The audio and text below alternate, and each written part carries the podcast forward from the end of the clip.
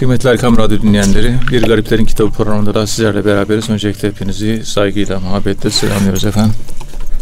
Efendim bu programda malumunuz olduğu üzere kıymetli hocamız Profesör Doktor Ethem Cebecioğlu bize tasavvufun kurucu şahsiyetlerinden bahsediyorlar.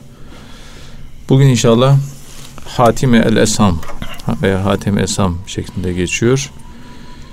Ee, Horasan Sufilerinden, ilk dönem Sufilerinden Vefatı Hicri 237. Ee, muhterem hocam, dilerseniz Hatim Esam'dan bugün dinleyicilerimize bahsedebilir misiniz? Hatim Esam kimdir? Tasavvuf tarihinde önemi nedir? Buyurun Sayın Hocam. Euzubillahimineşşeytanirracim. Bismillahirrahmanirrahim. Elhamdülillahi Rabbil alemin. Ve salatu ve selamu ala Resulina Muhammedin ve ala alihi ve sahbihi ecmain ve bihi nesta'in. Muhterem dinleyenlerim, hepinizi sevgi, saygıyla selamlıyorum. Bu Risale-i Kuşeyriye'deki Selef dönemi Sufilerini anlatmaya devam ediyoruz. Hatimül Esam Hazretleri. İşte Peygamberimizden yaklaşık iki buçuk asır sonra iki, iki buçuk asır sonra yaşamış. Hicri 237 ölümü ve miladi olarak da 851. Horasan bölgesi Sufilerinden. Hatimul İslam orijinal adı Ebu Abdirrahman Hatim bin Unvan El-Esam El-Belhi El-Horasani Kendisi Horasan'ın Belh şehrinde doğmuş. Yani şöyle söyleyebiliriz. Mevlana Celaleddin Rumi Hazretlerinin doğduğu şehir Belh. İbrahim Ethem. Şu anda bu Belh şehri Afganistan'dadır biliyorsunuz. Evet. Hatta Batılılar Mevlana'yı incelerken işte oradaki böyle Vahabi kökenli hareketler, Taliban hareketi bilmem ne vesaire e, tabi terör olarak kendileri adlandırıyorlar. Tabi kurucuları kendileri. Evet. Karagöz Hacivat oynatıyorlar. Bütün İslam aleminde yumurta yumurtaya tokuşturuyorlar ama yani bugün Belh şehri e, Taliban'la özdeşleşmiş olan Afganistan'ın içinde olması münasebetiyle Mevlana hani iyi büyük bir zat diyorsunuz ama bak o da Belh şehrindenmiş. Yani Afganmış. Yani tutuculuk dinde tutuculuğun merkezi. Aslında bir bakıma doğru da söylüyorlar. Evet. Niye doğru söylüyorlar biliyor musunuz? O efendim söyleyeyim İbn Batuta'nın bir saat namesi var. Tuhfetün Nüzar fi garaibil emsar. Bunu Mehmet Şerif Çağdaroğlu e, Osmanlıların son döneminde tercüme etti. Osmanlıca yayınlandı. Evet. Osmanlıca tercümesi Çavdaroğlu'nun Ankara Üniversitesi İlahi Fakültesi Kütüphanesi'nde mevcut. Evet. Doktora tezinde tezimi hazırlarken Hacı Bayram'ın yaşadığı dönemde Anadolu'da tasavvufi etkinlikler, ahilik örgütü vesaire onlara da bakıyordum ben. Orada e, bir bölüm okumuştum. Yani İbn Battutan Seyahatnamesini. Aslında biz tasavvuf tarihçileri olarak o yüzyılı iyi tanımak üzere çünkü Anadolu'nun tamamını gezmiş, Türkiye Cumhuriyetlere gitmiş, Kuzey Afrika'yı gezmiş. Evet. İşte Mekke, Medine, evi bir yerlere dolaşmış yani yani o devirdeki dini yaşayış birinci elden gözünün gördüğünü yazıyor. Gördüklerini yazıyor. O Evliya Çelebi, Çelebi'nin seyahatnamesini de okumamız lazım. Evet. O bazı latife kabilinden e, olmak üzere e, latifeli bir takım ibareleri var onun. E, okuyucular biraz kafası rahatlasın diye dam dam atlayan e, kediyi dondurmuştur Erzurum'da mesela. Mübalağa. Onlar böyle mübalağalı şeyler. Evet. Ee, bir renk katmak için. Renk katmak için. Böyle evet. konuşurken hep ciddi ciddi konuşursunuz. Kafa ağrımaya başlar artık. Evet. Arada bir e, gerilimi azaltmak lazım. E, yani seyahatnamelerin de öyle bir özelliği var. Belh'te yaşadığı bir olay anlatıyor İbn Battuta. Evet Mevlana Hanifi mezhebinin çok katı olduğu, çok katı yaşandığı Hanefiliğin, Hanefilik merkezlerinden Evet. Belh'te doğmuştur. Mevlana 1272 doğumlu. Dikkat edin. İbn Battuta 1340'ta gidiyor miladi. Evet. Dikkat edin. Miladi 1340. 1340. Yani Mevlana Hazretlerinin ölümünden yaklaşık 60-70 sene sonra. 1273 1340 evet aşağı yukarı. 70 sene sonra falan oraya gidiyor. Orada Bin Batuta'nın Batuta'nın İbn İbn Battuta. Batuta'nın Evet. yaşadığı bir olay var. O olay e, çok benim dikkatimi çekti. Onu anlatmış. Kendisinin de hoşuna gitmiş. E, anlatıyor orada. Diyor ki Hanifi mezhebi üzere amel ediyorlar diyor. Ve camiler her vakit doluyor taşıyor diyor. Ve herkes camide namaz kılmakla yükümlü ve mecbur diyor. Ber şehrinde. Yani Bel şehrinde böyle bir yapı var. Yalnız diyor bir kamçı vardı diyor. İmamın namaz kıldırdığı mihrabın sağ tarafında duvara asılı bir kamçı. Hayvanları dönmeye, dövmeye mahsus kamçı var. Bir de şer-i şerifi uygulamak üzere hani 70 tane sopa vurulur diyor ya semanine celdeten 80 tane sopa vurur diyor ya Kur'an'da o celde dediğimiz insana vurulan şeriat kırbacı hayvan kırbacı değil. Evet. Arasında çünkü fark var. Allah Allah camide böyle bir kırbacın ne işi olabilir merak ettim diyor. Namazdan sonra imam efendi diyor Arapça biliyormuş. Ben Kuzey Afrikalıyım işte Tunus'tan geliyorum. Bu kırbacın mahiyeti nedir diye soru sordum diyor. Evet. Sorunca bana şu cevabı verdi. Efendim burada bütün namazlar camide kılınır. Şayet mahalle camisinde mahallenin mensubu bir vakit namaza gelmez evde kılarsa imam efendi cemaatin önünde bu kırbaçla bir kere sırtına vurur diyor. Evet. Şaşırdım kaldım diyor. Ve en azından toplumun önünde kırbaç yememek için e, o sosyal mobbing uygulamasına Baskı. maruz Evet. kalacak, Evet. devam sağlanacak. Ee, insanlar en azından onun içinde camiye devam ediyor. İsteyerek geliyor da Evet. ama bazen tembellik geliyor. Tembellik hallerinde de yine camiye gidip camide namaz kılarlar. O şekilde gördüm belki diyor. Ama Ve çok tutucu diyor yani bu evet, durumuna. tutucudur, Evet. Yani insan şu- olur bu hastalıkta değil de keyfi olarak evde kılar şayet. Hakikaten sahabe-i kiram da bu konuda biraz titiz. Yani bir kimse camide namaz kılmayıp evde namaz kılıyorsa ha hasta oldu gelemedi ta şeye giderdik başını sağ şeye geçmiş olsuna Geçmiş giderdik. olsuna gider. Şayet e, kendisi böyle bir gün falan gelmeyi verirse camiye e, taziye giderdik diyor. Evet. Yani o evden ölü çıktı. Hı. Öldüğünde mi gelmiyorsun? Acaba. Evet vefat etti. Cemaati terk edeni e, öldün cenazeyi taziye gidiyoruz. Bir vakit namaz kaçırana da başın geçmiş olsun. Allah sağlık versine giderdik diyor. Evet. Günümüzde camiler boş ama herkes evde yani. Evde namaz kılıyor. E, Tabii bütün mahalleye dolaşmak lazım. Bir sene dolaşsak bütün mahalleyi bitiremeyiz. Geçmiş olsun diyerek veya Evet. e, hiç camide kılma. Dikkat et. Namaz tariki değil. Namaz terk etmek değil. Çünkü Cemaate namaz devam terk et. etmek e, Şafii, Maliki, Hanbeli mezhebine göre katli gerektiriyor. Öldürülmeyi gerektiriyor. Namazı bilerek terk etmek. Evet. Camide kılmamak. Yani Evet. erkeksiniz. Cemaate devam et. Camide kılacaksınız, cemaate devam edeceksiniz. Gündüz iş yerindesiniz, öğlen ikindi iş yerindeki camide, sabah akşam yatsı da kendi mahallenizin, sokağınızın camisinde kılacaksınız. Gelmemek, ha bu arkadaşın bir problemi var anlamına geliyor. Evet. Sosyolojik okuması buymuş bunun.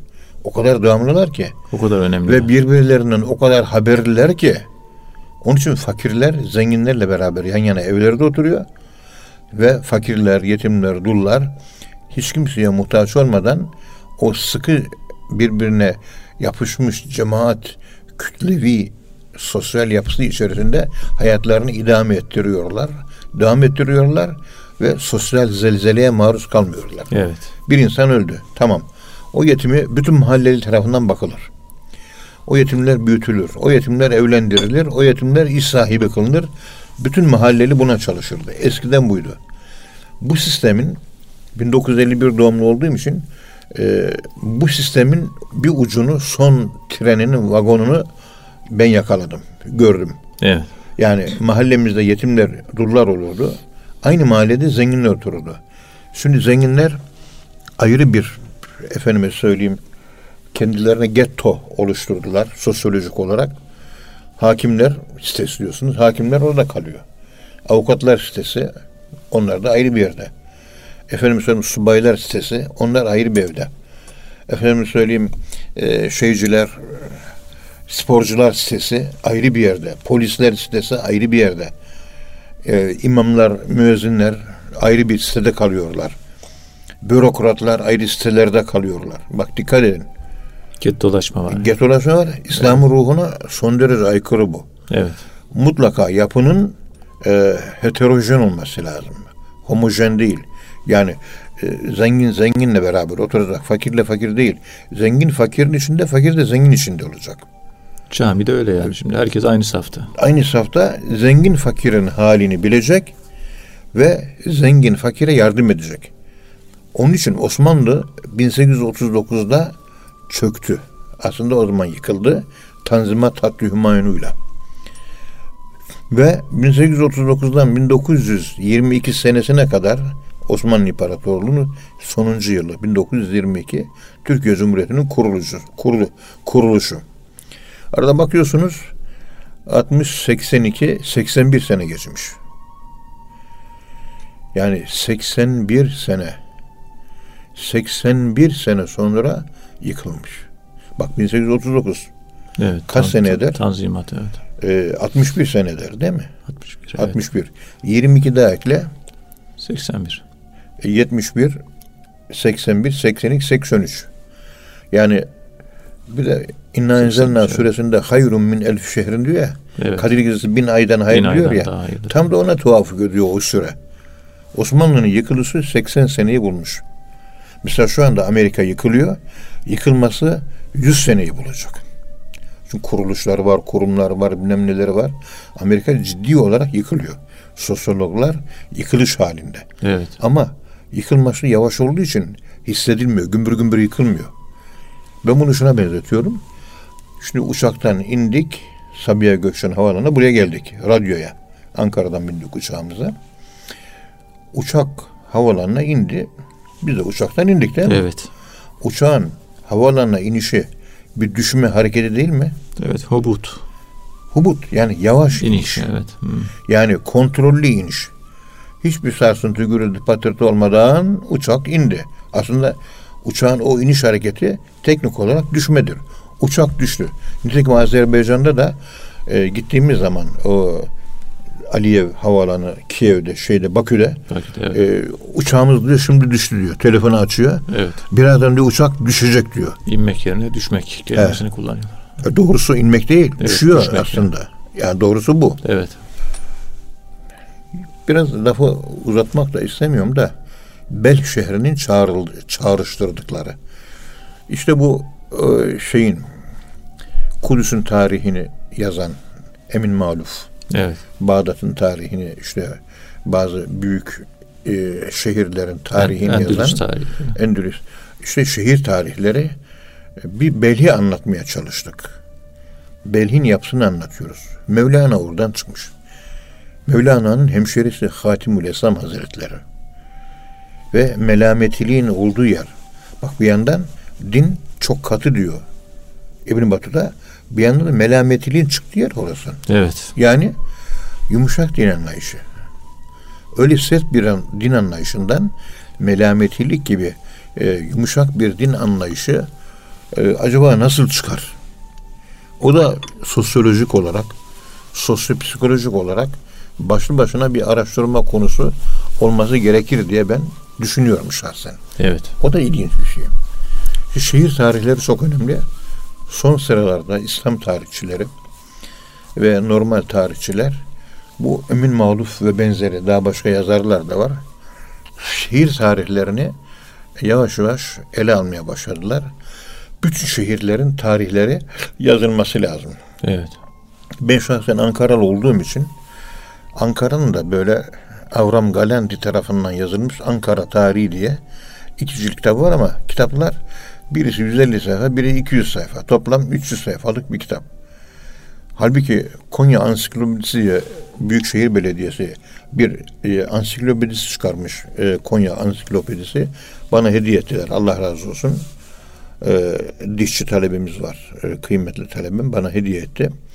8 tane kalın kalın cilt şöyle e, 60 50 santim 60 santim genişliğinde e, Konya'yı anlatıyor yani. Bir Konya bu nihayeti. Evet. Yani Konya tarihi. Yani şehir tarihleri olduğu gibi e, şehir ansiklopedilerine de ihtiyaç var. Onu görünce çok etkilendim. Onlar da İsmail Hakkı Konyalı var biliyorsunuz. Evet. E, ıslah Medaris'te falan okumuş 1919-18 senelerinde. Yani tefsir, fıkıh, hadisin yanı sıra astronomi, geometri, aritmetik, fizik, kimya okunan, İngilizce, Fransızca, Almanca öğretilen edebiyat bilmem ne yani bu gibi karma eğitim verilen bir okulda yetişen İbrahim Hakkı Konyalı şu kalınlıkta çok kalın bir Konya Konya tarihi. tarihi diye bir kitabı var onun. Evet. Konya'yı anlatan. Ee, bütün gelmiş geçmiş Konyalılar resimleri içindeki resimlere bakıyorsunuz. Yazdığı tarih 1940'lı yıllar. Şimdi 2020'ye gelmişiz 80 sene önceki Konyalı kardeşlerimizin resimleri, onların dedeleri, ebeleri, ataları, köyler, bilmem neler, e, nüfusları neyle meşgul oluyor, ne kadar tatlıcı var, ne kadar kebapçı, tandırcı var. Hepsini anlatıyor. Mesela bir Kütahya'nın da bu şekilde ansiklopedisinin yazılması lazım. Ankara ansiklopedisi sanırım var. O da yazılmış ama nasıl olduysa benim elime ulaşamadı. Var. İstanbul ansiklopedisi yok benim bildiğim kadarıyla. Eğer yanlış bilgi veriyorsam beni düzeltin. Düzelten kişi de bana bir takım yollarsa memnun olurum. Yani sizin Kastamonu'nun tarihi mesela. Evet. Erzurum ansiklopedisi. Şehir, Gaziantep tarihi, şehir tarihleri. ansiklopedik olarak. Bir de e, Emin Maluf'un yazdığı gibi şehirlerin romanı yani gerçeğe dayanan roman şeklinde yazılması lazım. Bak beş şehrinin de e, mutlaka bir tarihi var. Mutlaka yazılması lazım. Horasan tarihi yazılması yani Emin Maluf'un yazdığı gibi Evet. bir de ansiklopedik olarak bir de normal siyasi tarih, kültürel tarih, sosyolojik tarih, psikososyolojik tarih ve iktisadi tarih. Evet. Yani 7-8 yönden her şehir, her belde, her bölge mutlaka yazılabilir mi? Evet yazılabilir. Yazılabilir. Ben sadece Bel şehrini e, İbn Batuta'dan almış olduğum bir örnekle oradaki dindarlığın ne kadar sert, ne kadar rigid, katı, tutucu olduğunu gündeme getirmeye çalıştım. Yani Hatemi Esam e, gerçekten böyle bir bölgede doğmuş olması demek ki dini bağlar kuvvetli, inanç kuvvetli falan böyle bir bölgede Hatim Esam dünyaya gelmiş. Kendisi acemi bir kişi olarak yani kendisinin acemi olduğunu söylüyor. Evet. Yani e, kendisi işte yani Arap asıllı değil. O manaya geliyor. Acem ırkında. E, Acem değil de Arap Acemi, olmayanlara Arap Acem deniyor. Acemi. Evet. Ucmet kelimesini kullanırlar ya. Mu, mucem falan. Bu Ebu Nuaym e, Hilyetül Evliya 8. cilt 92. sayfasında işte Hatip Bağdadi'nin Tarihi Bağdat 8. cilt 242 say- sayfasında Müsenna bin Yahya el Muhasibi'nin ki ölümü 223'tür. Onun Mevlası olduğuna dair kayıtlar var. Yani onun e, anlaşmalı kölesi olmuş oluyor. Tabi Haris Muhasibi'nin efendime söyleyeyim e, bu şekilde kölesi olması ve kendisinin de acemi bir kişi diye bahsedilmesi Arap asıllı olmadığını gösterir. O da Esam lakabıyla anılmış daha sonra. Sağır anlamına geliyor. Hani Kur'an-ı Kerim'de summün bükmün umyun diye geçiyor ya Kur'an-ı Kerim'de. Evet. Summün sağır. Yani bükmün dilsiz, umyun gözü kör. Summün, bukmün önce sağırdan başlıyor. Ondan sonra dilsiz, ondan sonra görmemek. Üç sıfat arka arkaya zikrediliyor. Kendisine esam denmesinin sebebi huzurunda kendisine bir kadıncağız e, soru soruyor. Soru sorma esnasında kadın sesli olarak e, kendisinden bir rüzgar zuhur ediyor. E, utanıyor tabii kadıncağız kadın olduğu için. Ve mahcup oluyor o sırada. Hatim Esam hanım diyor bir şey söyledin ama ben kulağım sağır duymuyorum diye elini kulağına götürüyor. Cümleyi bir daha tekrar et. Evet. Yani kadın bir şey söyledi de anlayamamış pozisyonu. Sağır taklidi yapıyor. Sağır taklidi yapıyor. Evet. Kadın da rahatlıyor. İyi ki duyma, duymadı Hmm, diyor. Evet. O kadın ölene kadar Hatemül Esam Hatemi. sağır ta- taklidi yapmaya devam etmiş. Sağır olmadığı halde. Evet. Bakın insan insanlıktaki inceliğe bakın. Sağır olmadığı halde bir insan kişi gönlünü kırmamaktır. Yani karşıdaki mahcup olmasın diye sağır Bak, taklidi yapmış. yani. Kırılmasın diye. Evet. Bütün bu. E, Zaten eskiden tekkelerde bir usul vardı. Vahiyciğim. O usul şu. Akşam olduğu zaman bir kimseye soru sorarlardı. Bugün herhangi bir gönül kırdın mı? Ve gönül kırmadım diyene namaz kıldın mı sorusu sorulmazmış Evet. kırdın birisinin gönlünü dedi, derlerse o zaman bugün namazını kıldın mı derlermiş. Yani e, bir kez gönül yıktın ise bu kıldığın namaz değil. Şimdi Yunus Emre'nin anlatmaya çalıştığı husus bu. Evet. Namaz kılanlar yumuşak huylu olurlar. Namaz kendisini dönüştürürse, dönüştürmezse namazı kılmıyor demektir. Kılıyor ama kılmıyor. Anlamına gelir mi? Evet. Hakkını vermiyor. gelir. Evet.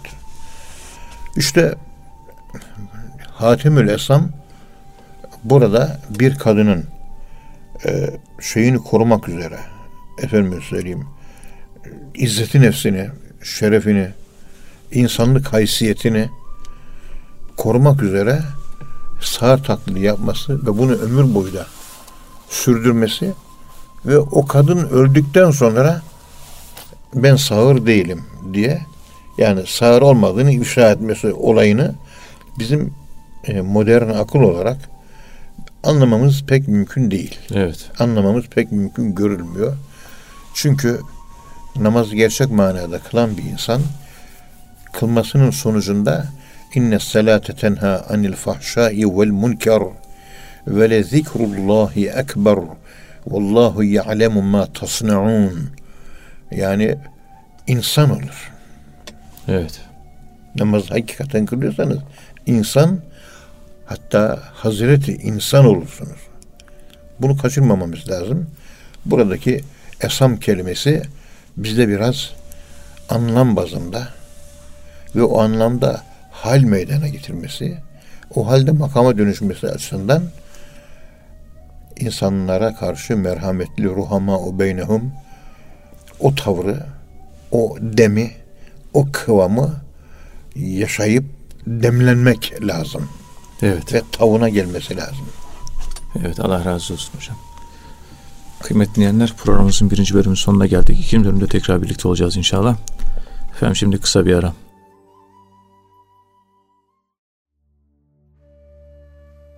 Kıymetli Erkam Radyo dinleyenleri programımızın ikinci bölümünde tekrar birlikteyiz. Muhterem hocamız bize Hatimi el Es Hatimi el Esam ve Hatim Esam e, Hazretlerinden bahsediyorlar. İlk dönem Horasan Sufilerinden Ee, kıymetli hocam işte Horasan ve Maverayun Nehir bölgesinde Hatim Esam yaşamış. Ve Şakik İbrahim'in tasavvufi terbiyesinden geçmiş bir şahsiyet. Ee, dilerseniz kaldığımız yerden devam edebiliriz muhterem hocam. Buyurun. Euzubillahimineşşeytanirracim. Bismillahirrahmanirrahim. Elhamdülillahi Rabbil alemin ve salatu ve selamu ala Resulina Muhammedin ve ala alihi ve sahbihi ecmain. Efendim Şerhimuni okuyoruz. Mella Ahmet Bayram Hoca vardı. Şerhimuni işte açtık başlayacağız. İşte İsmail Oku Hakkı Hoca vardı. Gıcık kadın. Mescidi var Ulu, Ulucanlar'da Ankara'da. Evet. Eski Mevlevi Hani'nin olduğu yer. Ankara Mevlevi Hani'sinin olduğu cadde Ulucanlar. Ulucan. Cenab-ı Ahmet Paşa Camii'nin Hı, karşısı yanın Karşı- bitişinde. Bitişi evet. Onun karşısında da gene Mescidi var. Şimdi Şerhimuni okuyacağız. Hasan Mezarcı da vardı. Hemhün Camisi'nde imam da o sıralar. Evet. Tabi bu konuştuğum 1976'lı yıllar. 1980'li yıllar pardon. 80'li yılların veyahut da 76'lı yıllar. O yıllar. Yani zamanımızdan şöyle bir 50 e, seneye yakın 45 zaman sene. önce. 40 46 sene önce. Orada baktık Şerh-i Mughni Eûzü Besmele ile Hamdele ile Salbele ile başlıyor ve Ba'du diye başlıyor. Hani emma ba'du diye. Emma ba'd. Niye onları atladın? İzah ediyor. Efendim diyor bir eser kıymetli olur diyor, değerli olur. Hı hı. Oğuz çekilir, besmele çekilir diyor. Hamdele okunur, salve okunur. Ben bu yazdığım eserin pek kıymetli bir eser, değerli bir eser olduğuna şahsen inanmıyorum diyor. Evet. Onun için Eûzü Besmele'yi, Hamdele'yi, Salve'yi kitabın başına değerli olmadı, değer, değerli olmadığına inandığım için koymadım diyor. Evet. O cümleler, değerli cümleler benim kitabıma layık değil diye başlıyor. Hı, tevazu göster. Evet. O hakikaten ehl sünnet vel cemaat inancını e, taşıyan kitaplar işte İmam Rabbani'nin Efendimiz Mevlana Halid Bağdadi Hazretleri'nin pek çok İbn Abidin'in vesar vesaire büyük e, sufiyenin büyüklerinden onların kitaplarını bastırırken Hüseyin İlmi Işık e, kitabın başına kıymetsiz yazılar Hı, evet. diye yazmıştı. Kıymetsiz yazı. Bir baktım çok kıymetli yazılar. E, kıymetli yazıya niye kıymetsiz diyor. Cevap geldi. Dediler ki fakire efendim dediler o kadar kıymetli ki kıymet biçilemiyor anlamında. Hı, Yani kıymetli kelimesi kıymetini düşürüyor kitabın. Bizim dinleyicilerimiz de kıymetli değil kıymetsiz. evet. Yani o kadar kıymetli ki kıymet biçemiyoruz. Evet. Aklıma o geldi şimdi söyleyince bu espriyi de böyle tatlı bir anı olarak kulaklarda ve gönüllerde çınlasın diye anlatmaktan mutluluk duyuyorum. Evet, kıymetli kıymetsiz dinleyenlerim. Evet. Yani kıymet biçemediğim çok çok değerli dinleyicilerim. Her Allah dostu gibi Mavera Ünnehir bölgesinde işte hayatını Horasan'da oralarda geçiren Hatim el Esam birkaç yolculuğa da çıkmıştır. O devrin adeti böyle. E şimdi de böyle. Aynı. E şimdi ben diyor efendim diyor Gaziantep'in işte Nizip'ten e, yok Araban'dan çıktım geldim İstanbul'da okuyorum diyor. Nerede? Teknik üniversitesinde okuyorum. Evet. E, memleketini terk ediyor. Ondan sonra gidiyor bir başka bir şehirde iş yapıyor. Falan 60 yaşına gelince tekrar memleketine geliyor. Bir 30 sene daha yaşıyor. Ondan sonra ölüyor. Ama tahsil için evlilik, iş hayatı derken memleketinden, kasabasından, köyünden uzaklaşıyor. Evet. Yani hayatın bu zaruri ihtiyacı yani dış ülkelere gitmek, dışarıda gezmek insan tekamül ettirdiği için ilk dönem sufileri seyyah verirlermiş. Bunlara seyyahin Seyyahin. veya seyyahun veya saihun bu gibi bir takım ibareler kullanılırmış. Yolculuğun o şiddetli, meşakkatli, tahammül edilmez sıkıntılarına göğüs gere gere ve o sıkıntılar içerisinde zorlana zorlana siz kalkıp bir yolculuk yaparsanız ve o zorluklar içerisinde tekamül ederseniz e, kısa bir zamanda insanı kamil olursunuz. Evet. Bu bir manevi nefis tekamülü için yolculuk. Başka gittiğinizde de kıymetli bilim adamları var. İki sene kalacaksınız, bir sene. Bağdat'ta gittim, bir sene kaldım diyor. Orada Kadı Şureyh'ten işte falanca kitabı okuduk diyor. Oradan sonra kalktım diyor, Şam'a geçtim diyor. Evet. Şam'da da işte işte Kalkaşandi'den tarih okudum diyor. Falanca kişiden fıkıh, falanca kişiden hadis okudum diyor. Ondan sonra Halep'e geçtim diyor. Bakın şehir şehir geçiyor. Evet. Seyahatle ilim. Mesela tefsiri en iyi bilen kim? Onun etrafına toplanıyor herkes. Evet. İmam Gazali'nin etrafında uzman olduğu için bir ara talebesinin sayısının 10 bin olduğu rivayet edilir. Uzman. Evet. Herkes en iyi uzman kim? Onun huzuruna gidip ondan ders alıp aklını o büyük akılla büyütmek ister. Yani okula değil de şahsa gidiyorsunuz. Evet. Her medresede bir hoca ve bütün dersleri veriyor. Ama en uzman olduğu ders hangi dersse o en uzman olduğu dersi kendisinden alıyorsunuz.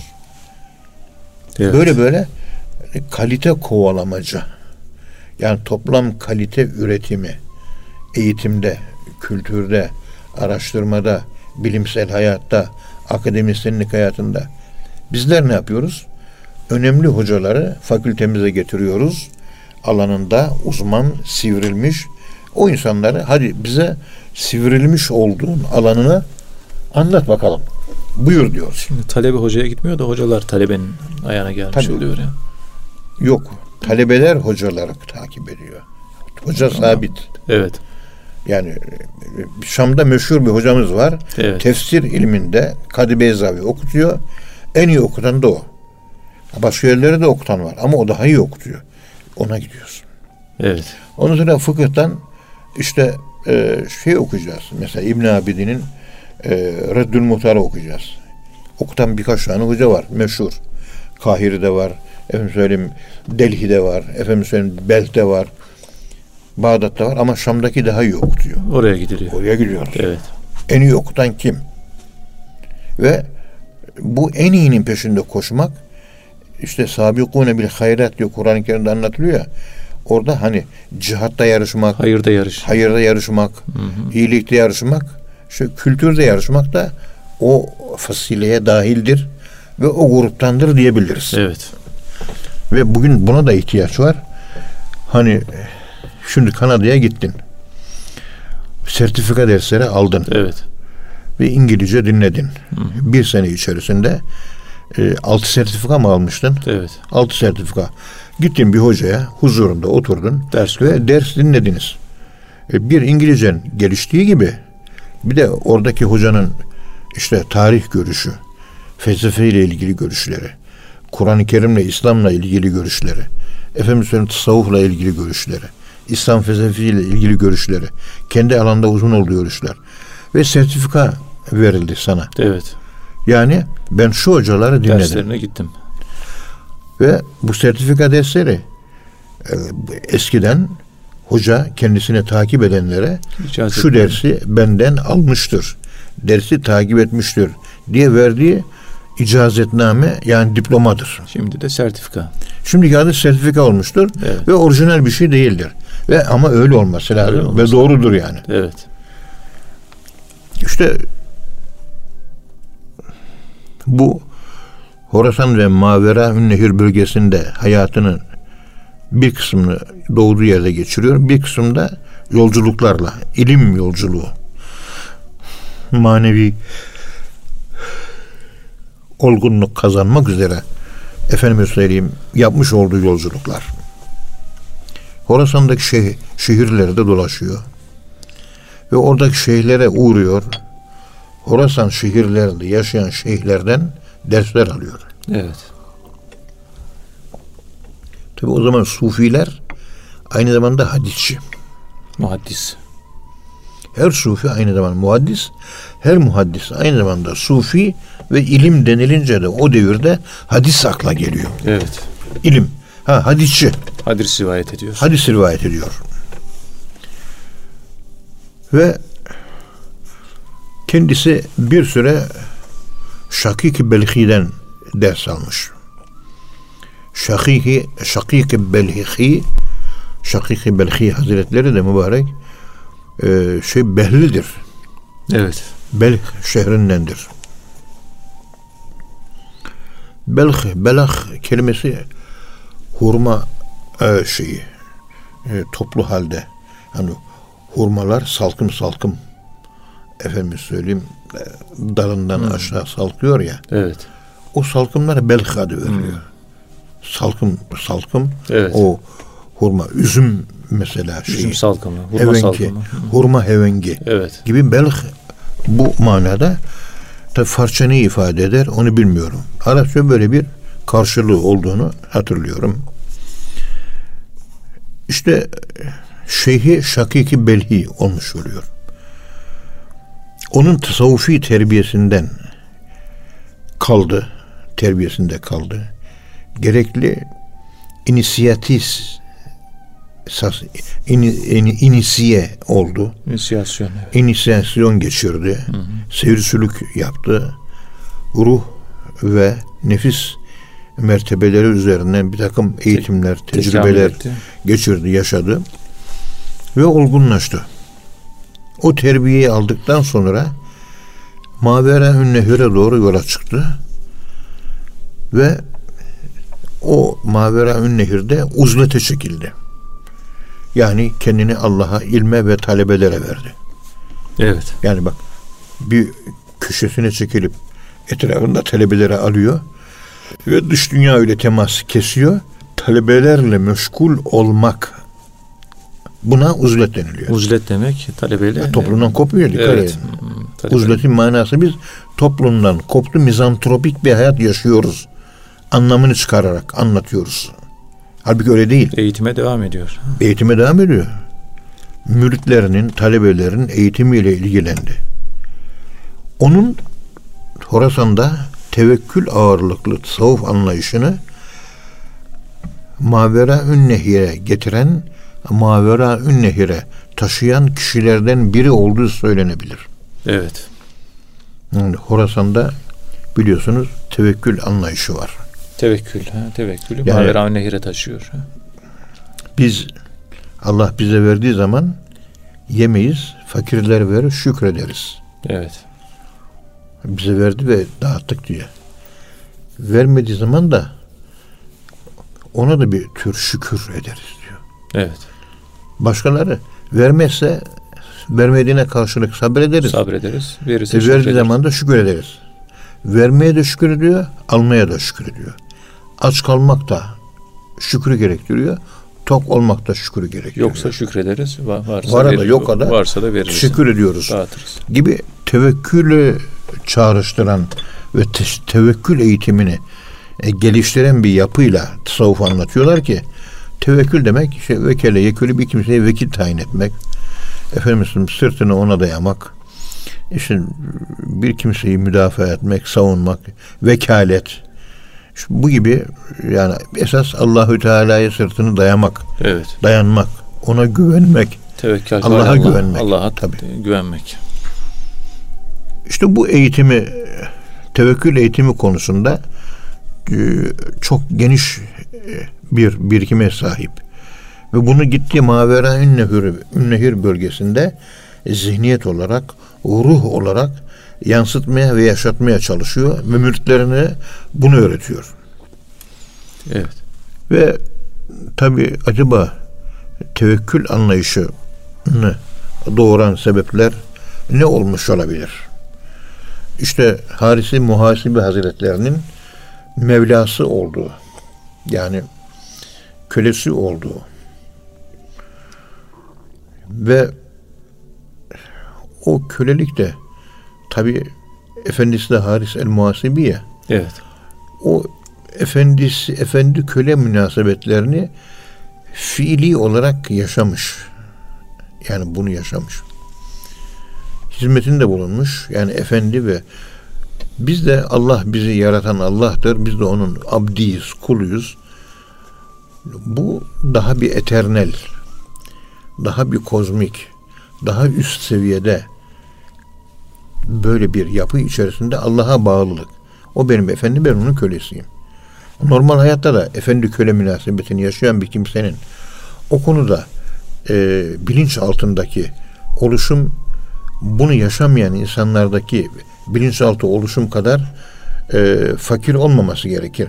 Mantıken budur. Evet. Yani kölelik ve hürriyet kavramları, özgürlük kavramları, sırtını dayamak, tevekkül, güvenmek, dayanmak bu gibi kavramlar içinde bulunmuş olduğu, yaşadığı hayattan gelen, yaşantıdan gelen bir bilgiyle o tecrübeyle tevekkülü, Allah'a dayanmayı, güvenmeyi çok e, savunmuştur. Evet. Esasen tabi burada şöyle bir şey var vahiyciğim. Biz hepimiz şu dünyayı yaşıyoruz. Yaşıyoruz. Soruyorum. Günde gönlümüzden yüz tane şunu yapayım, bunu yapayım, şuraya gideyim, buraya gideyim, onu halledeyim, bunu halledeyim. Pek çok bir şeyler geçiyor içimizden. Pek, pek çok şey geçiyor evet. Şimdi bir kısmını e, yapıyoruz. Tamam.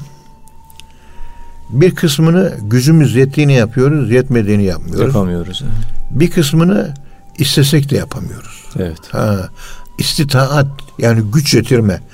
E, Frederick Nietzsche'nin Ville zur Machtesinde Ville istek, Machte e, güç isteme.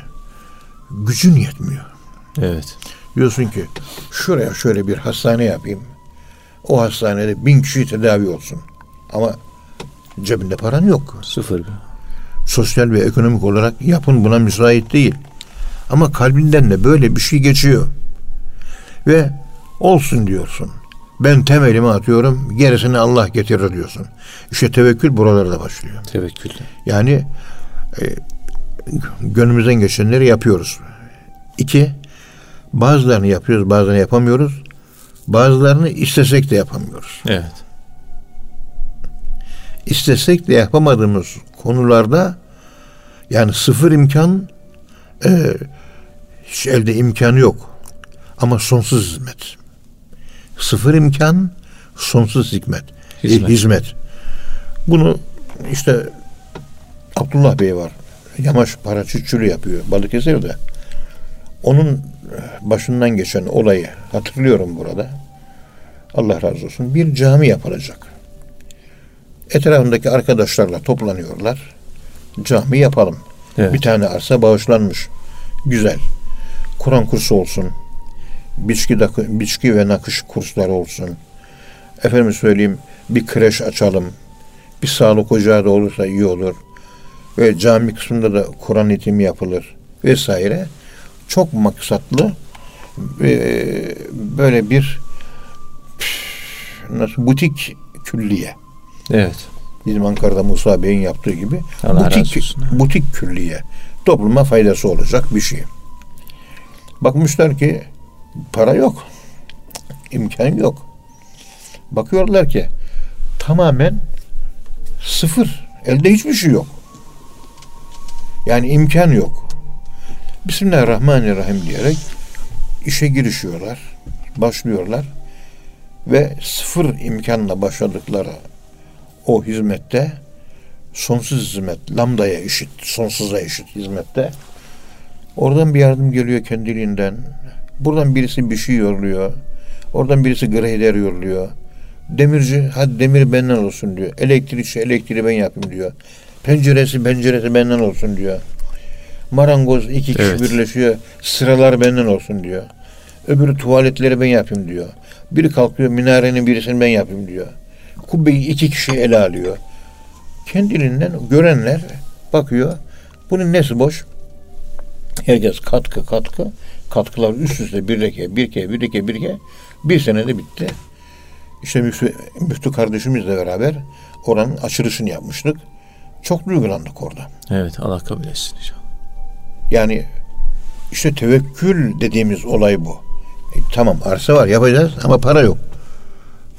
Yürüyeceksin gideceksin. Sırtını Allah'a yaslayacaksın. Bir zamanlar memlekette e, fabrika temelleri atılıyorlardı. Herkes alay ediyorlardı o temellerle. Şimdi o atılan temellerin tamamı fabrikaya dönüştü. Evet. Yani önden Allah'a güven git. Arkadan mutlaka onu ayağa kaldıracak bir imkan Allah tarafından yaratılacaktır. Ama sen ihlasla, samimiyetle memleketimin bir dişli fabrikasına ihtiyacı var diyorsun. Temelini atıyorsun. Attıktan bir hafta sonra o bölgenin milletvekili bir kamyonetin arkasına o temeli koyuyor. Meclise getiriyor. Attığını temel bu mu diyor. Daha sonra aradan beş sene geçiyor. Aynı milletvekili o temeli kendi sahip çıkıyor. Hani sen bunu koparttın da meclise getirdin alay ettiydin ya. Şunu niye sahip çıkıyorsun? Tevekkül böyle bir mucizedir. Evet. İnsanları yamultur mu? Evet yamultur. Bu 70 senelik hayatımızda bu tür örnekleri hiç unutamadık. Cenab-ı Allahü Teala Hazretleri de hepimize basiret ihsan eylesin. Amin. Allah razı olsun. Ve e, Hatimül Esam'ın böyle tevekkül üzerinde yoğunlaşması ve tevekkül üzerinde e, eğitim vermesi tevhidin bana göre birinci basamağı bir de daha doğrusu şöyle ifade edeyim e, tevhidin en son basamağı var ya Allah'a güvenmek. Allah'a Allah ve güvenme. ben Hmm. Ey Allah'ım ben sana güveniyorum.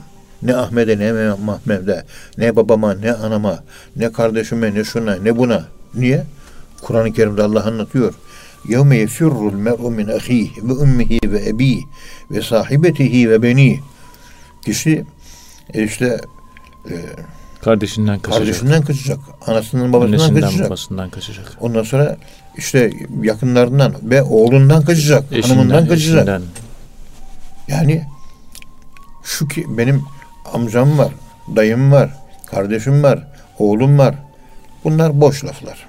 Evet. Mezara yalnız gireceğiz. Ve var diyenlerin hallerini biz gördük. Evet. Allah'tan başka yanımızda kimse kalmıyor. Kullu men aleyha fan ne varsa hepsi kayboluyor. Ve yapka bi rabbike zülcelali ve ikram sadece Allah kalıyor. Sadece Allah kalıyor. Yok kızım beni seviyor. Oğlum beni seviyor. İşte e, benim değerim bilir. Kıymetimi takdir eder. Arkamdan okur bilmem ne. Bunlar tamamıyla boş laf. Evet. evet. Ve biz de bu boş lafların farkında değiliz. Yani öylesine ki çoğu zaman oluyor ki çocuklarımızı Allah'tan daha çok seviyoruz. Bir dediğini iki etmiyoruz. Allah şuraya hizmete gel diyor. Burada çocuğun babacığım benim şu işim var diyor. Hizmeti terk ediyor. Çocuğuna koşuyor. Halbuki çocuğun işini görecek. Aynı zamanda o hizmet de kafasında olacak. Ona da koşacak. O da olacak o da. Buraya kapanıyor ve boğuluyor ve hizmetten de geri kalıyor. Hayır. Hizmeti unutuyor. İki planı aynı anda yapacak. Kuantum ilkesine göre, kuantum dolanıklığı ilkesine göre yani artıları eksilerle beraber bir arada bulunduracak. Evet. Ya burada kendi ailen, çoluğun, çocuğun. Senin yapacağın o ümmeti Muhammed'den başka birisi ne yapar? Hayır sen yapacaksın. Hem eve çalışacaksın dahile hem harice. Harice çalışıp evi ihmal etmeyeceksin. Eve çalışıp ahiret şeyi haricde ihmal etmeyeceksin. Dengeyi yakalamak lazım. Tebük Savaşı'na katılmayanlar Evet. ne dediler? Evde çoluk çocuğumuz var dediler. Bir de efendime söyleyeyim e, ne dediler? Malımız mülkümüz var. Şagaletne Şagal envelna emvaline ve ehlüne. ve ehlüne. E biz şimdi şeye Kırgızistan'a falanca fakülteye dekan göndereceğiz. Profesör arkadaşımızı, doçent arkadaşımızı. Ya evde çocuklar var. işte işim var dedi. Dedim senin bu söylediğin Kur'an-ı Kerim'de efendim söyleyeyim ayet-i kerime Fetih suresinde geçiyor. Sevkulul lekel muhallimine labi şakaletne emmalina Emvalina ve- festağfir lena. Yani çoluk çocuk ve işimiz bizi meşgul etti. Bunu söyleyenler münafıktı. Sen münafığın söylediği sözün aynısını söylüyorsun. Farkında mısın deyince arkadaşımız şöyle bir durdu. Hakikaten münafığın dediğinin aynısını söylüyor. Allah korusun. E Artık gerisini sen düşün ben gerisini konuşmuyorum. Münafıksın demiyorum ama münafık münafık da aynı kelimeleri kullanmıştı. Çocuğum çocuğum ve işim var demişti. Sen de hadi seni oraya şey tayin edeceğiz. e, göndereceğiz. Orada de- dekanlık yap. E, İlahiyat Fakültesini de göndereceğiz. Çoluğum çocuğum var, işim var dedin. E, peygamberin zamanında da münafıklar demişti. Ve Allahü Teala onlar hakkında iyi şeyler konuşuyor mu Kur'an'da? Konuşmuyor. Evet. E o pozisyona düştüm. Evet hocam Allah razı olsun. Kıymetli dinleyenler hocamıza çok teşekkür ediyoruz. Efendim bir programın daha sonuna geldik. Bir sonraki programda tekrar buluşuncaya dek hepinizi Allah'a emanet ediyoruz. Hoşçakalın efendim.